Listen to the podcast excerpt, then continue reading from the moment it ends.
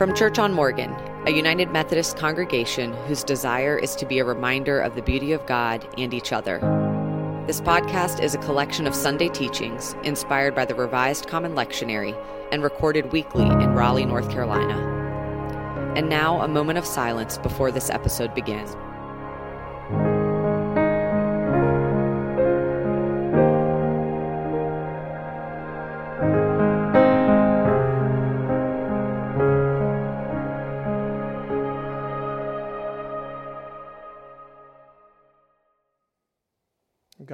Words of my mouth and the meditations of all of our hearts be acceptable in your sight. Lord, our rock and our Redeemer. Amen. This morning we've got uh, a relatively long uh, lectionary text in front of us. Um, in fact, I was pretty tempted to try and cut it down. Uh, but the story itself uh, does its own work. And so I'm going to invite you for the next few moments here to listen to this reading from the Gospel of John, chapter 4. And we're going to be looking at verses 5 through 42. Uh, so hear now the word, this word from the Lord. Uh, he, that is Jesus, came to a Samaritan city called Sychar, which was near the land Jacob had given to his son Joseph. Uh, Jacob's well was there.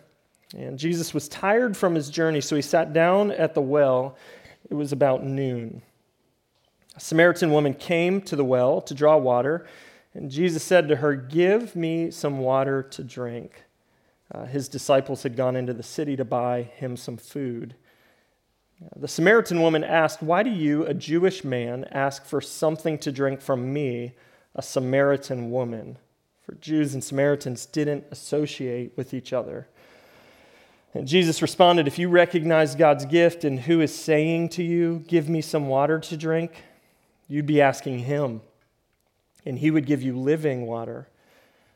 The woman said to him, Sir, you don't even have a bucket, and the well is deep. So where would you get this living water? You aren't greater than our father Jacob, are you? He gave this well to us, and he drank from it himself, as did his sons and his livestock.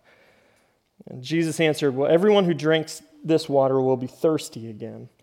But whoever drinks from the water that I will give will never be thirsty again. The water that I give will become in those who drink it a spring of water that bubbles up into eternal life. The woman said to him, Sir, give me this water, so that I will never be thirsty and will never need to come here to draw water. And Jesus said to her, Go get your husband and come back here. The woman replied, I don't have a husband. You are right. I don't have a husband, Jesus answered. You've had five husbands, and the man you are with now isn't your husband. You've spoken the truth. And the woman said, Sir, I see that you're a prophet. Our ancestors worshiped on this mountain, but you and your people say that it's necessary to worship in Jerusalem. Jesus said to her, Believe me, woman, the time's coming when you and your people will worship the Father neither on this mountain nor in Jerusalem. You and your people will worship what you don't know, and we worship what we know because salvation's from the Jews. But the time's coming and is here when true worshipers will worship in spirit and in truth. The Father looks for those who worship him this way. God is spirit, and it is necessary to worship God in spirit and truth. And the woman said, Well, I know the Messiah is coming, the one who's called the Christ, and when he comes, he'll teach everything to us. Jesus said to her, I am the one who speaks with you. And just then, Jesus' disciples arrived, and they were shocked that he was talking with a woman. But no one asked, What do you want? or Why are you talking with her? The woman put down her water jar and went into the city, and she said to the people, Come and see a man who has told me everything I've done. Could this man be the Christ? And then they left the city and they were on their way to see Jesus. In the meantime, the disciples spoke to Jesus, saying, Rabbi, eat. And Jesus said to them, I have food to eat that you don't know about. And the disciples asked each other, Has someone brought him food? Jesus said to them, I'm fed by doing the will of the one who sent me and by completing his work. Don't you have a saying, four months and then it's time for harvest?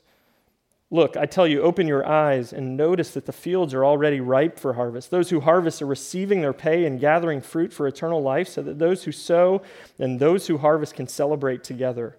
This is a true saying that one sows and another harvests. And I've sent you to harvest what you didn't work hard for. Others worked hard, and you will share in their hard work. Many Samaritans in that city believed in Jesus because of the woman's word when she testified, He told me everything I've ever done. So when the Samaritans came to Jesus, they asked him to stay with them, and he stayed there two days. And many more believed because of his word. And they said to the woman, We no longer believe because of what you said, for we've heard for ourselves. And we know that this one is truly the Savior of the world. Uh, friends, this is the word of God for us, the people of God. There's so many things that could be said about this text. Uh, one of the most beautiful passages of Scripture, in my estimation, one that many of us have probably heard before, if not in whole and in part. It raises lots of questions.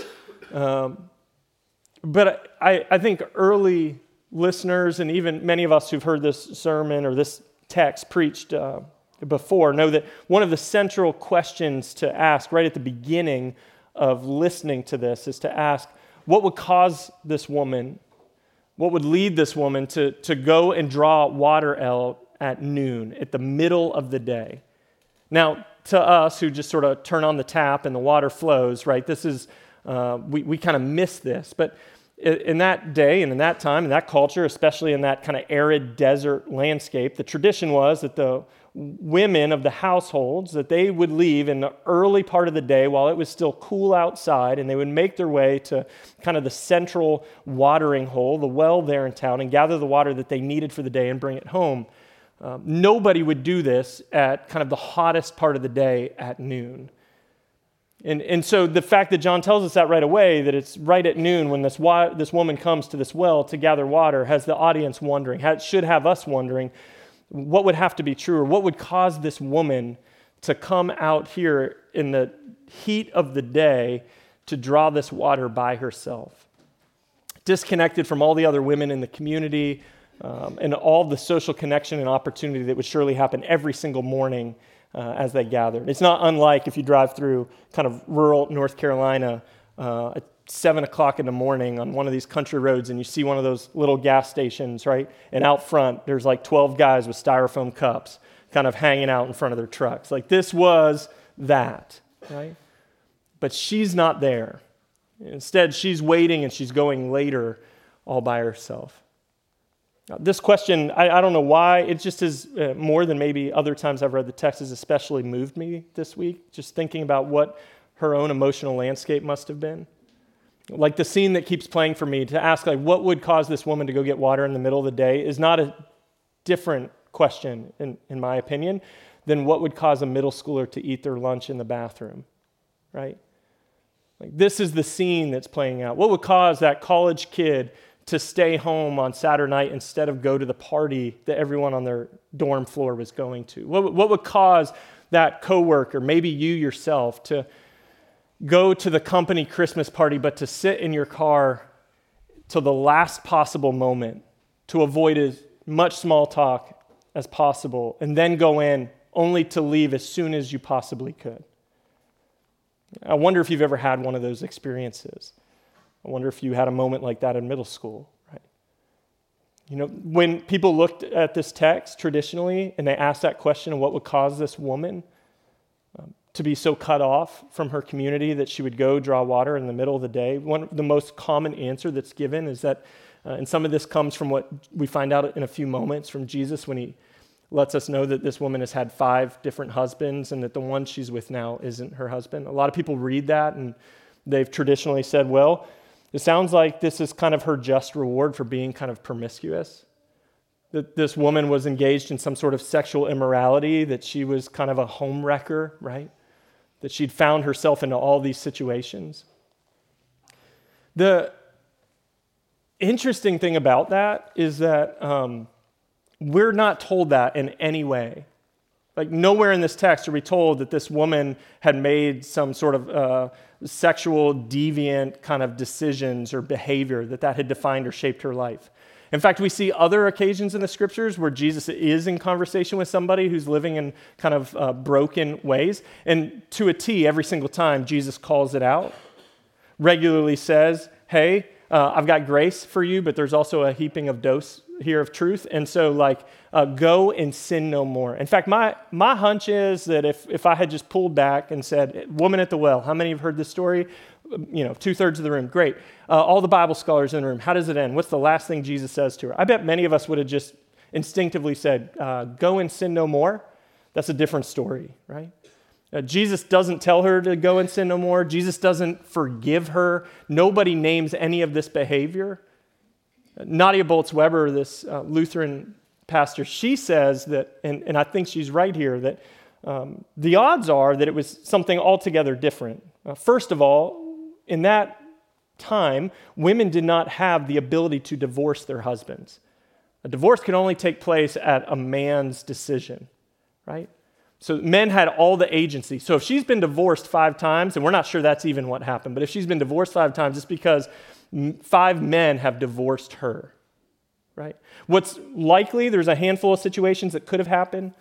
Uh, one is that she was married when she was a teenager, that uh, for whatever reason, the man she was married to dies.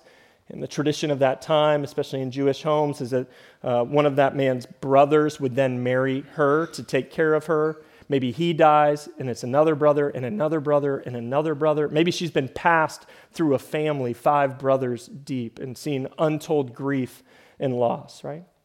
Another uh, likely scenario, probably more likely, is that this woman, uh, for whatever reason, wasn't able to have children. And so, as she married these men who were very much interested in kind of building a family and having heirs to pass things down to, realized quickly that this woman could not provide a child for them, there's a very good chance that they divorced her. And that happened again and again and again. She, she might have been a victim of some sort of abuse. She may have had some significant disability. Whatever it was that led her to this moment, uh, the odds are it wasn't that she was sexually promiscuous, but that she had had a heck of a journey. And so when you ask the question, what would lead this woman to go out in the middle of the day to gather water for her family or for herself and to do so alone, cut off from the people that she was living her life with, the, the odds are that probably what's going on is that she is tired of the gaze of everybody in her town. She, she is over everybody whispering around her. That she has decided it's no longer worth it to show up among all these other women who are being taken care of and protected in some sort of way and have matching outfits and shoes and appointments at 11 o'clock at the club, right? To, to see that played out in her face again and again, she doesn't belong. Her life is not their life. And she's just sick of being seen in this humiliating, pitying way. And so she's decided the only company she can keep is her own. And so she goes at the middle of the day to avoid contact with others, to just live in what little peace she can find. And there she bumps in to Jesus. And Jesus does the unthinkable, right?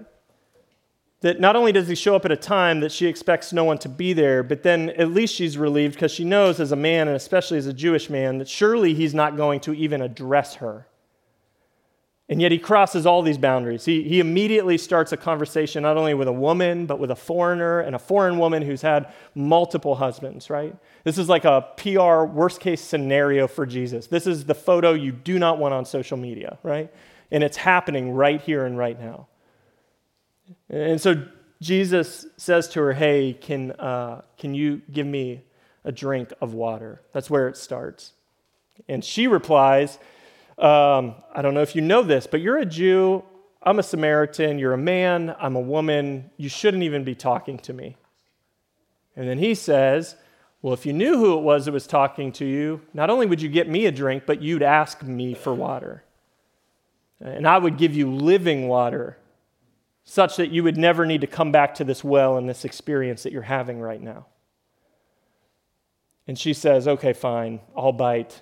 Bring out the magic water, right? And he says, Okay, but first go get your husband. Which feels like just a fill in the blank kind of move, you know? Just like, why? Like, is, is Jesus heaping on more guilt and shame here? Is he just participating in, in, in the very thing that she's experienced? I think because of where the conversation goes and what ultimately happens, we, we know that that's not what this was. That instead of avoiding and small talk and sort of ignoring the gaping wound in her life, that Jesus, he just names it directly. You know, when Jesus tells her, listen, uh, I've got living water that when you drink it, you never have to drink again, she points out to him, I'm just noting the obvious, you don't even have a bucket right? So I'm not sure how you plan on getting this water. And I think in Jesus sort of replying to her about her relationship status and her history, I think part of what he's saying is like, I, I may not have a bucket, but you're showing up at the wrong well. He's, he's beginning to take her on a different sort of conversation. This whole thing is just sort of set the ground for something else.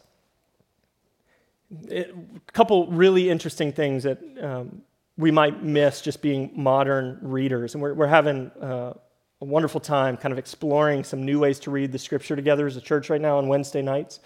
Uh, here in this room, we had our first class this last week. But one of the things that like we wouldn't typically notice, but that early uh, Hebrew Christian readers notice, is that like numbers mean something in the Bible. Not always literally this many people. You know, it's not like they just wow, 5,000 people on the nose showed up for this party, right? Like there's a significance to this. So, one of the things you've probably heard or just intuited along the way is that like the number seven pops up a lot in the scriptures. It's kind of a, a placeholder for like complete, something that's whole, something that's been made complete. The, the earth is created in seven days.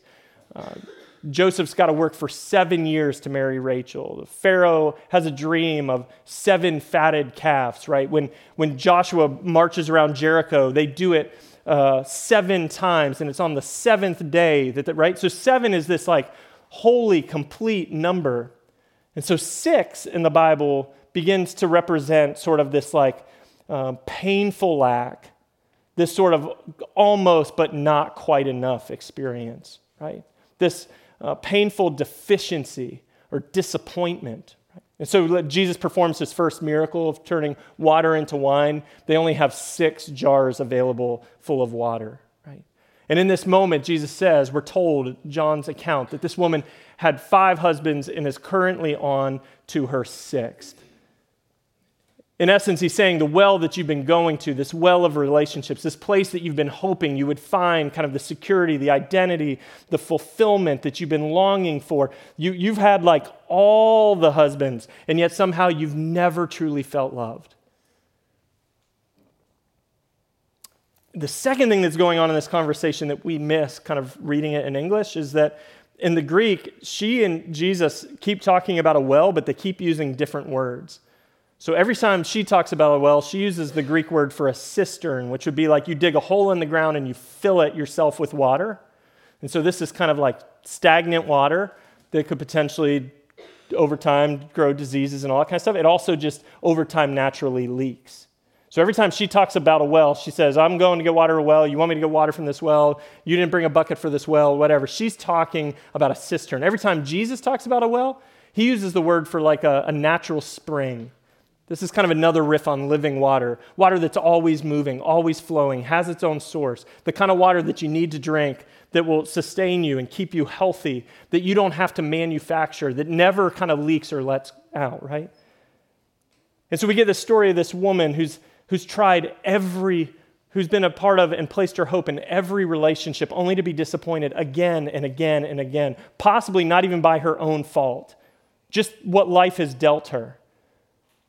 And Jesus says, I may not have a bucket for this well, but you're showing up to the wrong well for the, for the true thirst of your soul. And you, you've, you've had six of these men in your life who, who've proven not worth putting that on, right? And the picture he gives her is that these relationships are like a cistern. That, that you can go to them and you can drink water from them, and it may quench your thirst for a second, but more often than not, this has been bad for you. And even on the days where it hasn't been bad, it's leaky. It doesn't hold. It never fully, finally satisfies. And Jesus keeps offering her this other thing. Now, this, this image of a, a, well that's been dug out by hand in a spring is actually a, a pretty famous passage in the book of Jeremiah. In Jeremiah chapter 2, one of the great prophets in the Old Testament uh, stands before Israel and says this um, This is God's indictment against you. You've committed two crimes. You've walked away from the living spring of God's love in your life, and you've dug out wells for yourself. This is what you've done. You've turned away from the love that won't fail, the love that will fulfill, the love that will quench that thirst, and you've tried to find it and build it in other places. And so, as you've, this is what Jeremiah says as you've pursued these worthless things, you've found yourself struggling with your own worth. You, you wonder if you belong, if you have any value. This has come as a natural byproduct of where you're drinking.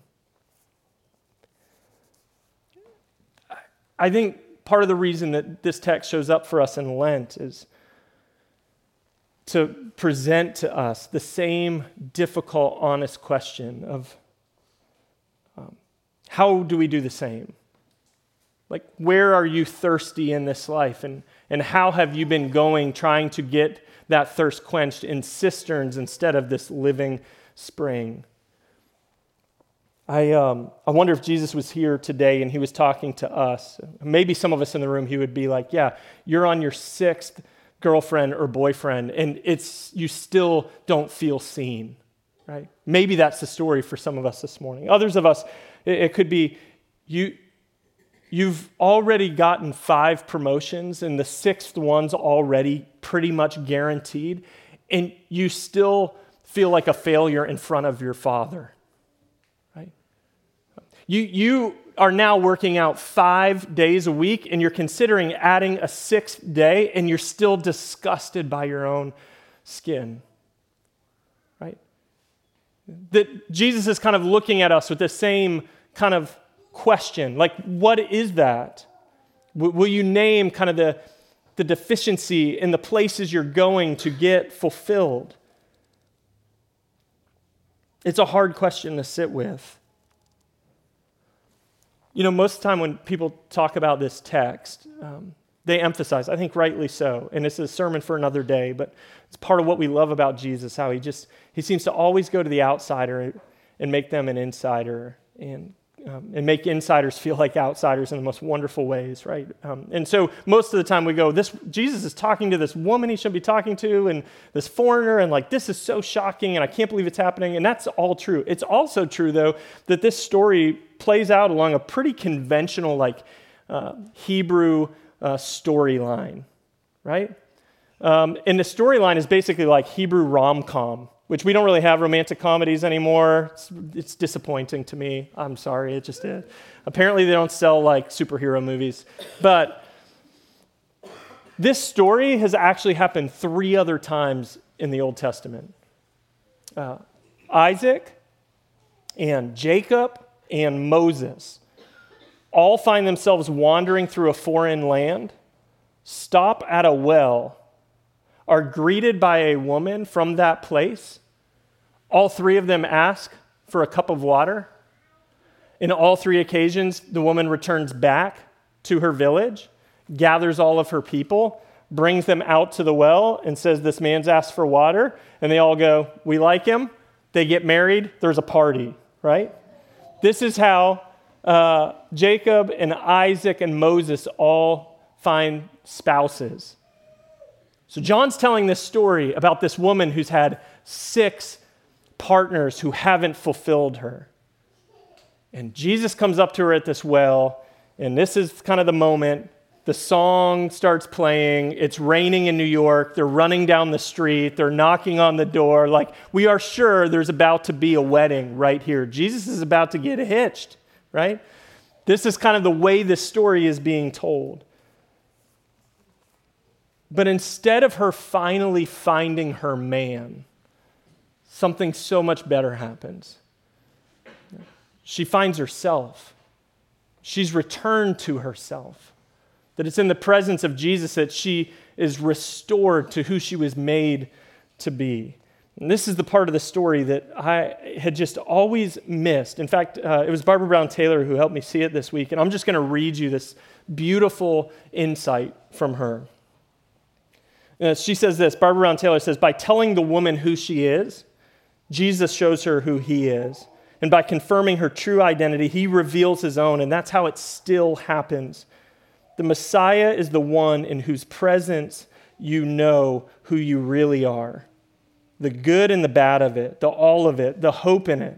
And the Messiah is the one who shows you who you are by showing you who he is, who crosses all boundaries, breaks all rules, drops all disguises, speaking to you like someone you have known all your life.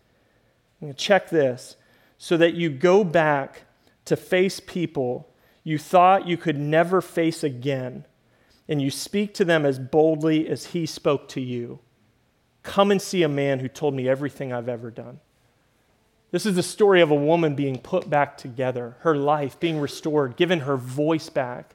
This woman that we find at the beginning of the text, who's going out in the middle of the day, not only so she can avoid the horrible small talk, but so that they don't even have an opportunity to see her or comment on her life. This same woman, after a bit of time with Jesus, being offered some living water, finds herself going back to the same town to face the same people she's been avoiding and speaking boldly to them and telling them, Come out with me, I've found the one who's the Messiah. This is one of the most profoundly beautiful transformation stories.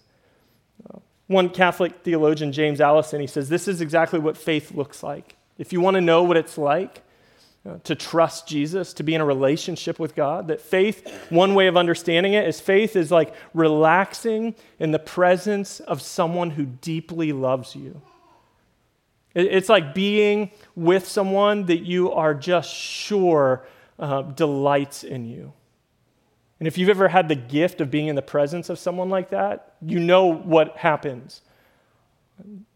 Alison says that what happens is you become funnier, you become softer, you become less defensive, you become more of yourself.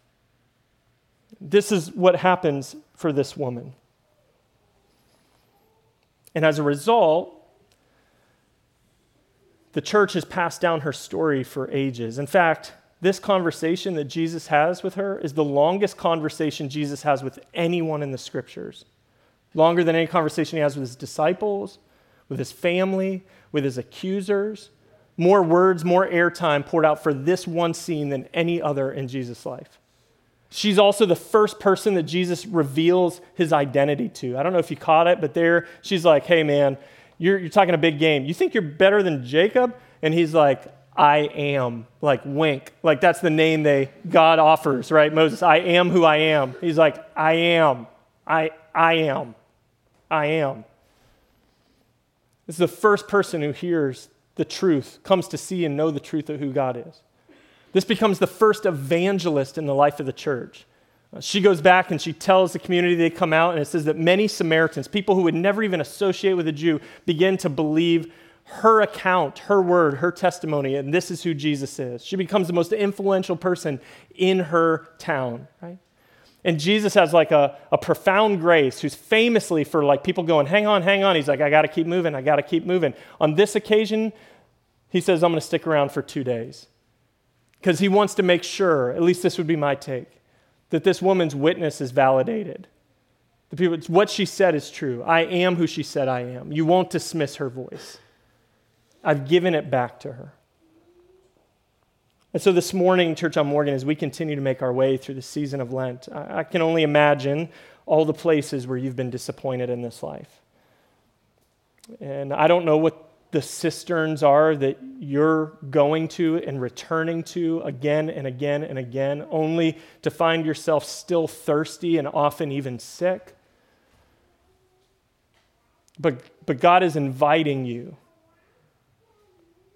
to come and to drink deep on the living water, to trust that He is who He says He is, to spend some time in His loving presence that you might be returned to yourself. That all the hustle that you've put into those five plus one things that have somehow only made you more alone and feel less and less yourself, He's longing to restore and to redeem. And so may we take Jesus at his invitation that he offers just two chapters later when he says, All who are thirsty, come to me.